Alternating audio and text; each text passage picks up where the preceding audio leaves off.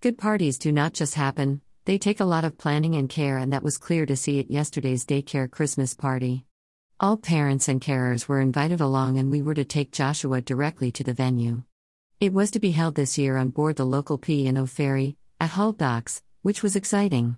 Over the years, we have sailed overnight on this ferry to Holland and Belgium for brilliant holidays, so it was exciting to get back on board. Our last holiday was a long weekend for my birthday in 2019.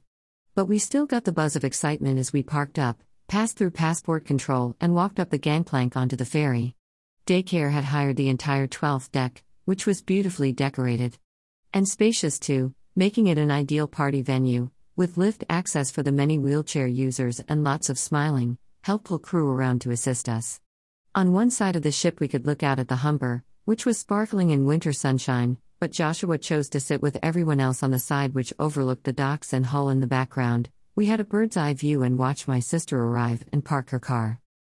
Joshua was excited too, although I am not sure if he realized what was going on until his carer arrived. We all sat together chatting, and then his carer went to the buffet to bring back a large plate of party food for Joshua and proceeded to help him to eat it. So we fetched our food too once the queue quietened down and the learners had all been served.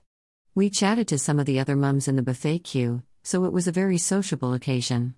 After lunch, Father Christmas arrived and sat on his throne for photo opportunities, meeting and greeting the learners and to give them all a gift. Joshua talks about Santa all of the time, but he is wary of the actual man and he would not engage with him at all. He preferred to watch others and then, when he had gone, to sit on his throne. After Father Christmas had left, we chatted to the mum of a young man who is in Joshua's bubble, and I have seen her to say hello to when dropping off or picking up, but we have never had time for more than a hello before. Her son is a year older than Joshua, and it seems that we have been following them in our care, as we shared many of the same neurologists for our son's epilepsy care. He is now taking CBD oil for his seizures through a private clinic and is having some success, although it is costing the family £550 per month as it is not yet available to him on the NHS. After this mingling, it was time to go home. We were all full and content too, still getting the buzz from leaving the ferry as though we had had an adventure away.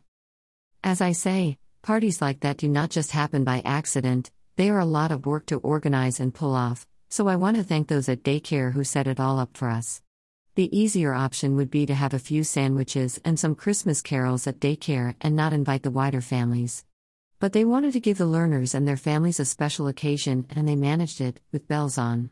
I cannot believe that Joshua has still not been attending daycare for a year yet, as he is so settled and happy there, but that is down fully to the caring, special staff. Thank you from the bottom of our hearts, 20.